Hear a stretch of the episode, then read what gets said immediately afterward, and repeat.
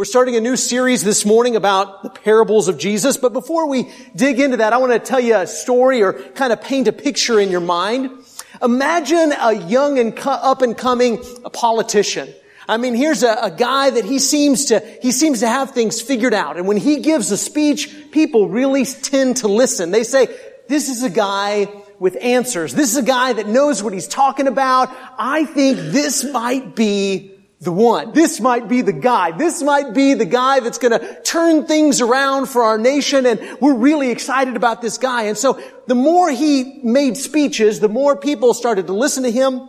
And, and just imagine what that would be like. But as usually happens, probably some opposition would arise, right? And people would say, no, don't listen to him, listen to us. He doesn't have the answers, we do. And so as opposition starts to arise, there become more and more of people that are caught in the middle, undecided voters, as it were. People that are saying, you know, I, I used to think this was the guy and maybe I was going to hitch my wagon to him and, and maybe he was the one that was going to turn things around for the country, but but now these other guys that are saying no, no, no, they, they seem to make a lot of sense too. And so there's people caught in the middle.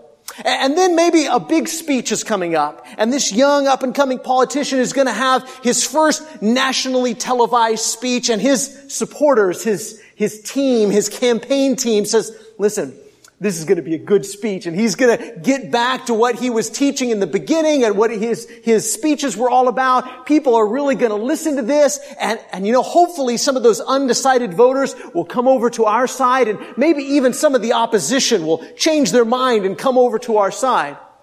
And then imagine if that up and coming politician and the, everybody's nervous about what he's going to say. He gets on television and maybe makes a few opening remarks, but then he says, listen, there was a man and he bought a dog and the dog licked his hand. And then there was a woman who bought a cat and the cat ran away. And there was a man who bought a snake and the snake was slimy and it ate mice. And there was a woman who bought a horse and the horse died.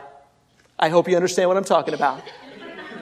And that was it, right? I mean, what would you think about a politician like that? What would you, if you were part of the campaign team, what would you say to a guy like that? Wouldn't you afterwards go to him and say, what was that all about? What's that about horses and snakes and dogs and cats? What were you talking about? You're confusing people. People didn't know what you meant by that. I'm sure you had a point, but nobody got your point. Nobody knows what you're talking about. Why do you speak to them like that? I want you to hold on to that picture.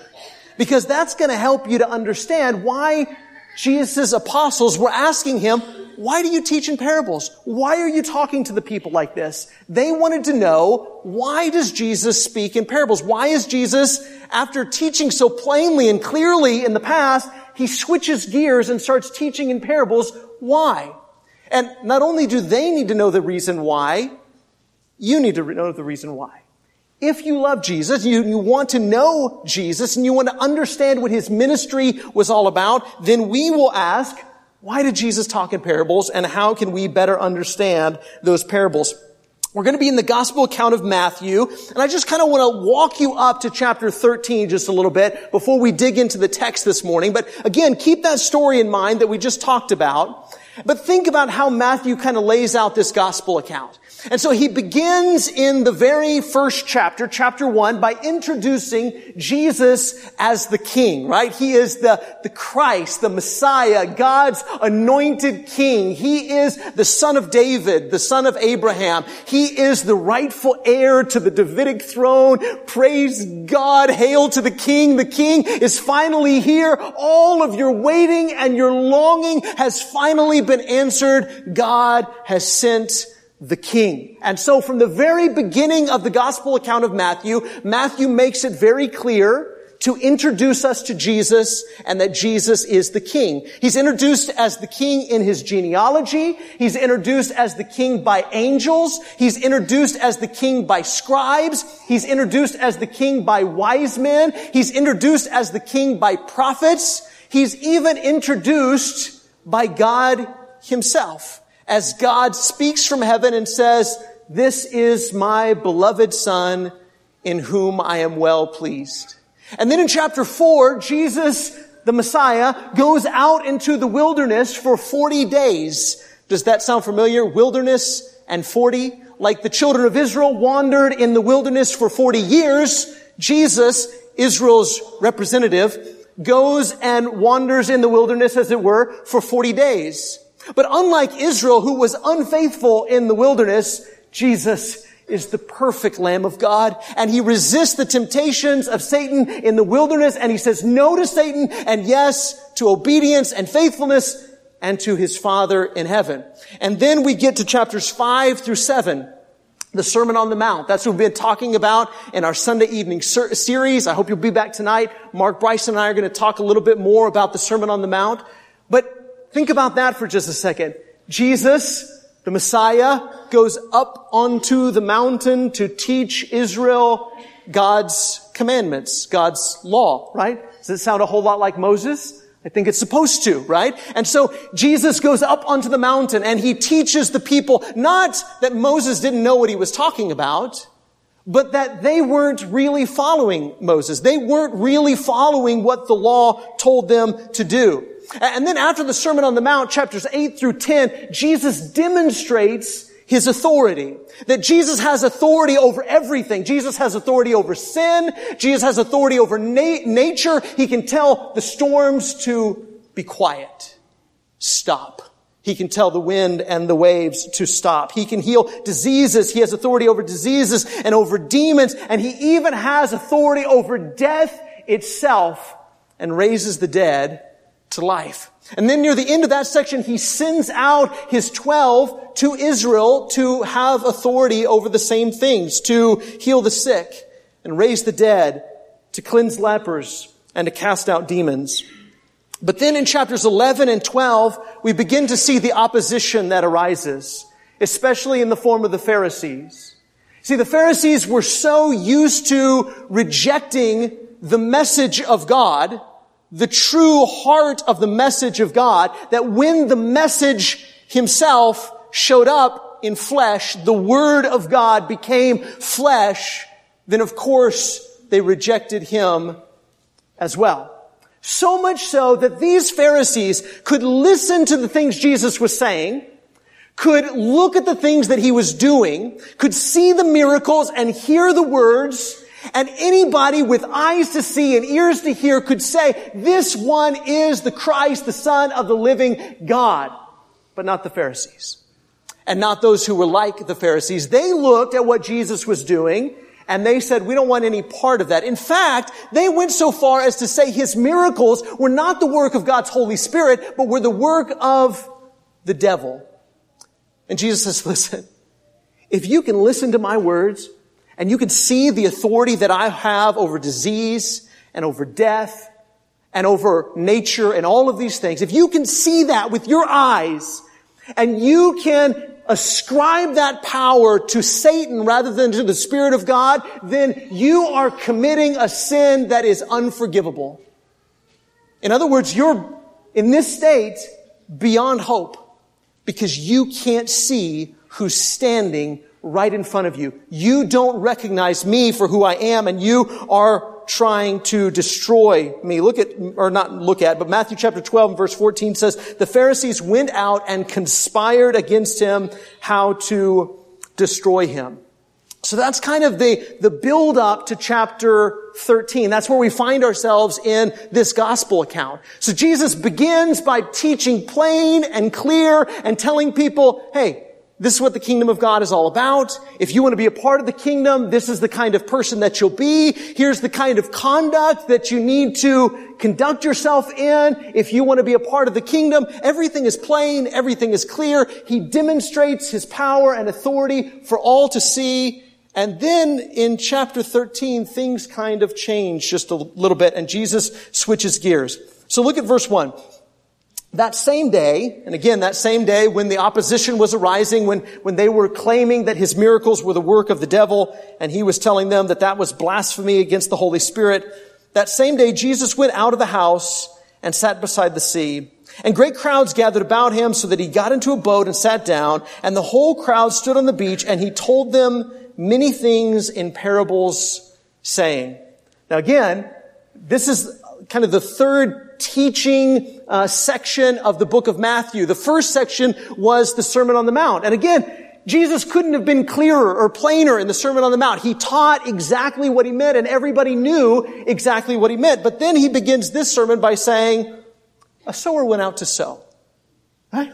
I mean, now if you were just sitting there and you were expecting this, blessed are the poor in spirit. Blessed are the meek. Blessed are those who hunger and thirst. If you were expecting something like that, you might have been surprised when he begins, a sower went out to sow. A farmer was in his field, in other words. And as he sowed, some seed fell among, or fell along the path, and the birds came and devoured them. Other seeds fell on rocky ground where they did not have much soil, and immediately they sprang up, since they had no depth of soil. But then, when the sun rose, they were scorched. And since they had no root, they withered away. Other seeds fell among the thorns, and the thorns grew up and choked them. Other seeds fell on good soil and produced grain, some a hundredfold, some sixty, some thirty. He who has ears, let him hear. Right? Now, we probably, if you're familiar with the Bible and you've read through all of this already, like most of us have, you probably already know what Jesus is talking about, and so you're not surprised to hear what he's saying. But if you had been sitting there, you would have been as confused as in my story when I talked about the horse and the dog and the cat and the snake. You would say, what is he talking about? And why is he talking like that? What's with the story? What does he mean by that? Why doesn't he just tell us what he means? Why doesn't he just speak clearly? Why doesn't he just teach what's with the riddles? And that's how you would have thought of parables if you had been sitting there as a part of Jesus' original audience. You would have thought, well, this is a riddle. And what's with the riddles? You see, we have a tendency to think of parables as sermon illustrations. That they weren't so much sermon illustrations, at least not these parables in this context. In this context, they worked more like riddles. And the apostles wanted to know the same thing you would want to know. Why? Why are you speaking to people like this? they don't understand what you mean. They're confused by it. They're, they're getting angry about it, wouldn't it? The opposition people, the Pharisees and the scribes, don't you suppose they'd be angry and say, well, just tell us what you mean so we can trap you. Just tell us what you mean so we can, we can use your words against you. And instead you're just telling a story about a farmer. I don't get it. What are you talking about? And Jesus' apostles were very confounded by the fact that he didn't just tell them plainly what he meant. So, look at verse 11. He answered them, to you it has been given to know the secrets of the kingdom of heaven, but to them it has not been given. See, that's what Jesus was doing in his ministry and his work. That's what he's doing in these parables is revealing to them, shedding light on the secrets of the kingdom of heaven. Now, when we think kingdom of heaven, don't think heaven necessarily. Think the reign of heaven. What everybody was supposed to be waiting for, right? That this is Israel and they were supposed to be waiting for this new and glorious kingdom when God would send the, the descendant of David to set up and inaugurate and reign over the kingdom that was from heaven. Not a kingdom like a kingdom of man. Not a kingdom like the kingdoms of the earth. Not a kingdom that was established in the ways of worldliness, but a kingdom that was like no other, a kingdom that would be everlasting, a kingdom that was from God himself. And, Jesus says, listen, to you, my disciples, you get to know what the secrets are all about. To you it has been revealed, but to them, to the crowds, to the Pharisees, to those that reject, to those that scoff, it has not been given. Verse 12. For to the one who has, more will be given and he will have an abundance. But from the one who has not, even what he has will be taken away. So Jesus says there's two kinds of people in Israel. There's two kinds of people in the world. There, there's two kinds of people that are listening to my sermons. There are those that have, and there are those that have not. The ones that have, they'll get even more. They'll have an abundance. But those that have not, even what they have, will be taken from them. So there's a good question. What do they have? What do these guys have that those guys don't have? I think if you will look at the whole text, what Jesus is saying is, you have ears to hear and eyes to see, a heart that's open and willing to accept the message, and they don't have that. And those that don't have that, even what they have will be taken from them. I mean, think about who the Pharisees were. They thought they were the pinnacle of God's kingdom. They thought they were the pinnacle of God's people. They thought that when the Messiah showed up, he'd say, man, Pharisees, thanks for holding down the fort for us. You know, I mean, thanks for the great job you've done. Come and sit at my right hand. They thought that's how the Messiah would treat them. But instead, Jesus shows up and says, no, unless you change, unless you repent, unless you become like little children, unless you admit that you don't have it all together, unless you admit that you're sick and you need a doctor, unless you admit that you're broken and you need healing, unless you admit that you're sinful and you need pardon, then you have no place in the kingdom of God. Even what you have or what you think you have will be taken from you. And think about it too in terms of Jesus' Sermon on the Mount. Again, there he teaches so plain and clear. And so if we use that to help us to understand what Jesus is saying here, I think it'll be helpful. Jesus says, listen, the kingdom will be given to people who are what? Poor in spirit. The people that are poor in spirit, the people that have poverty of spirit, the people that have meekness, the people that have a hunger and thirst for righteousness, they will be given more. They will have an abundance. What will they be given? They'll be given the kingdom of God. They'll be given the names sons of God. They'll be given comfort. They'll be given satisfaction. That's what they'll be given. But the people that don't have these things, that don't have kingdom characteristics, that don't have poverty of spirit, and don't have meekness, and don't have a hunger and thirst for righteousness, people that are satisfied with their own self-righteousness, even what they have will be taken from them. There's two kinds of people. Those that have, and they'll receive more. Those that have not, and even what they have will be taken from them. Look at verse 13. This is why this is why I speak to them in parables. Because seeing, they don't see. And hearing, they don't hear. Nor do they understand. Indeed, in their case, the prophecy of Isaiah is fulfilled that says, you will indeed hear, but never understand. And you'll indeed see, but never perceive. Write down in the margin of your Bible, if you do that kind of thing, Isaiah chapter 6, and go and read Isaiah chapter 6 and listen to what God said to Isaiah. God said, who's going to go for us? Who, who am I going to send out? And Jer- Isaiah says, here am I. Send me. I'll go. And God says, good. Go to them. And you preach to them, but they're not going to listen to you. Preach to them, but they're not going to understand and they're not going to hear. In fact, go to them and say, I'm going to keep on preaching, but you're not going to listen. I'm going to go on preaching, but it's not going to matter because your heart is made up. Your mind is made up and you are on a journey to destruction. Isaiah says, how long? How long do I go and preach to a hard-hearted people that won't listen to me and go and preach a message that says you're not going to listen to me? And the Lord says, until the cities are laid waste. But there will be a remnant of people that will hear that will listen, that will be faithful. So that's what Jesus is doing here in his preaching ministry. He's saying to them, I'm preaching to you in a way that you're not going to hear, that you're not going to understand. And it really is an act of judgment, isn't it?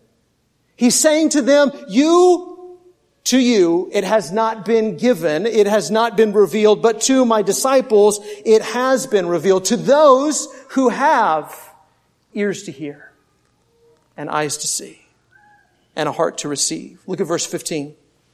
For this people's heart has grown dull. And with their ears they can barely hear, and with their eyes they've closed lest they should see with their e- eyes and hear with their ears and understand with their heart and turn and I would heal them.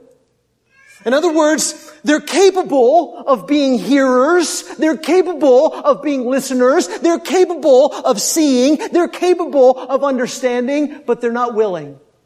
And they haven't been willing for a very long time. And the fact that I showed them my power and that I preached to them my sermons, the fact that they looked at that and listened to that and said, I don't want to have any part of you. You're not the son of God shows that they're not hearers, that they can't see, that they don't understand. And so that's why I'm preaching to them in parables. He says, this people's heart has grown dull. Let me ask you a pointed question. Let's think about something for a second. Has your heart grown dull? Has my heart grown dull? Church, listen, they lived in a time where their religious tradition distracted them from God himself, and a distracted people is a people whose heart grows dull. Let me say that one more time. A distracted people is a people whose heart grows dull. They have trained themselves not to be listeners. They have trained themselves not to be hearers. They have trained themselves not to be learners. Do we live in a culture like that? Are we a people like that? Am I a person like that? Are you a person like that? Now, it used to be, I've heard stories back in the day, how people would hold, preachers would hold two week gospel meetings. For two weeks, people would come and listen to the gospel being preached, and there wasn't no 15, 20 minute sermons. I mean, now be careful when you say amen here in just a second, but first service did that. But that's what we want, isn't it? 15, be careful. That's what we want. But why? Why do we want the sermon cut down and as little as possible? Say, preacher, I can't listen for more than a few minutes. I get distracted. I can't listen. I can't hear. We have trained our hearts to be dull. Haven't we? So it's so hard to listen. It's so hard to pay attention. Our eyes can barely see and our ears can barely hear and our heart can't understand because we haven't trained ourselves to be listeners, to be hearers, to see with our eyes and understand with our hearts. The people of Jesus' day the people of Isaiah's day, they could hear the message. They could see the power, but they didn't get it. It wasn't that they weren't capable of it, is that they weren't willing to train their hearts, to train their ears, to train their eyes. So Jesus says, you want to know why I talk to them in riddles? To prove that. To prove that that's who they are. Now, Jesus was willing to explain the parable. He was willing to explain the meeting when his disciples came and said, well, what's that all about? Jesus said, I'll tell you what it's about. Because you see me for who I am. You hear and you understand.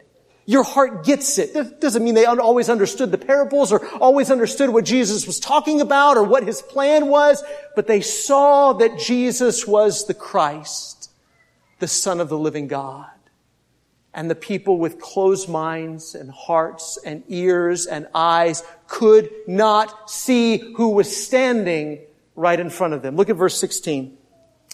Blessed are your eyes, for they see, and your ears, for they hear. For truly I say to you, many prophets and righteous people long to see what you see and didn't see it, and to hear what you hear and didn't hear it.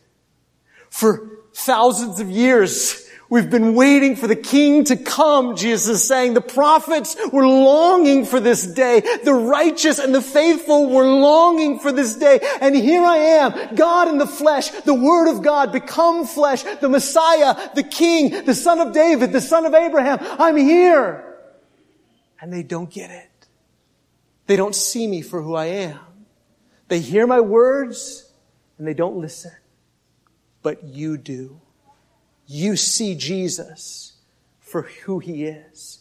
You hear him and you hear his words and you say, that brings me hope. I want to put my faith and my trust in that king. I want him to heal me. I want him to pardon me. I want him to deliver me. I want to be where he is. That's a disciple of Jesus. So the question this morning for you and for me is, do you have ears to hear? You see, we live in a day, and I don't think it's unique. I think everybody that's ever lived always was, was in it for what I can get out of it, right? I mean, when Jesus showed up and he fed people bread, they said, hey, that's cool, free lunch, right? And they got in line. They said, I want some of that, right? When, when Jesus was healing the sick, they said, I've got some sick people, heal them. When Jesus was casting out demons, hey, I know a guy that's demon possessed. Heal him. Drive out the demon. I want you to do something for me. But when Jesus said, listen, this is what it means to be a follower of mine. This is what it means to be a part of the kingdom. Well, then suddenly, uh, what's that? I, I, don't quite get it, right? I, I can't hear you. They didn't have ears to hear. Everybody wants a savior, not everybody wants a king. Do you have ears to listen to our king? Do you have eyes to see our king? Do you have a heart to understand our king? Are you saying, Lord, I believe, help my unbelief? Are you digging into His Word to say, teach me more? I want to see you. I want to know you. I want to hear you. Are you saying, fix, fix my ears, Lord, so that they hear. Fix my eyes, Lord, so that they see. Soften my heart, Lord, so that it understands. Or are we so distracted? Are we so distracted with the dinging on our phone and our growling tummies and everything else going on in our world that we don't have ears to hear. That's our challenge for today and this week and our life is to have ears to hear our King. Maybe there's somebody here this morning that hasn't yet begun that journey with the King. That's what we're saying when we're baptized into Jesus, isn't it? That's what we're saying when we die to sin and we're buried with Jesus in baptism. We say, I see you, Lord. I see you for who you are. I hear you, Lord. I hear what you're saying. I hear that it's your goodness and your righteousness and your blood that can take away my sins. I hear that you save and that you forgive and I want to be where you are. I want to follow you. I don't get it all yet. I don't understand it all yet, but I want want to be in your kingdom, Lord. And maybe there's somebody here that needs to begin that journey by being buried with Jesus in baptism, or maybe you just need prayers or encouragement. We're not a part of the kingdom of God because we're moral people. Most of the people that saw Jesus for who he was and heard what he was really saying and understood what he was saying weren't the religious of the religious. They weren't the scribes and the Pharisees and the lawyers they were the prostitutes and the tax collectors. They were the sick that knew they needed a physician and understood that that's what Jesus had to offer. We're not a part of the kingdom because we're good or we're moral, we're perfect, we have great understanding. We're part of the kingdom because we see Jesus for who he is. And if you see Jesus for who he is, and you want to be a part of this, or we can help you, encourage you in any way, there's a room in the back. Elders would love to pray with you after service, or you can come forward as together we stand and sing.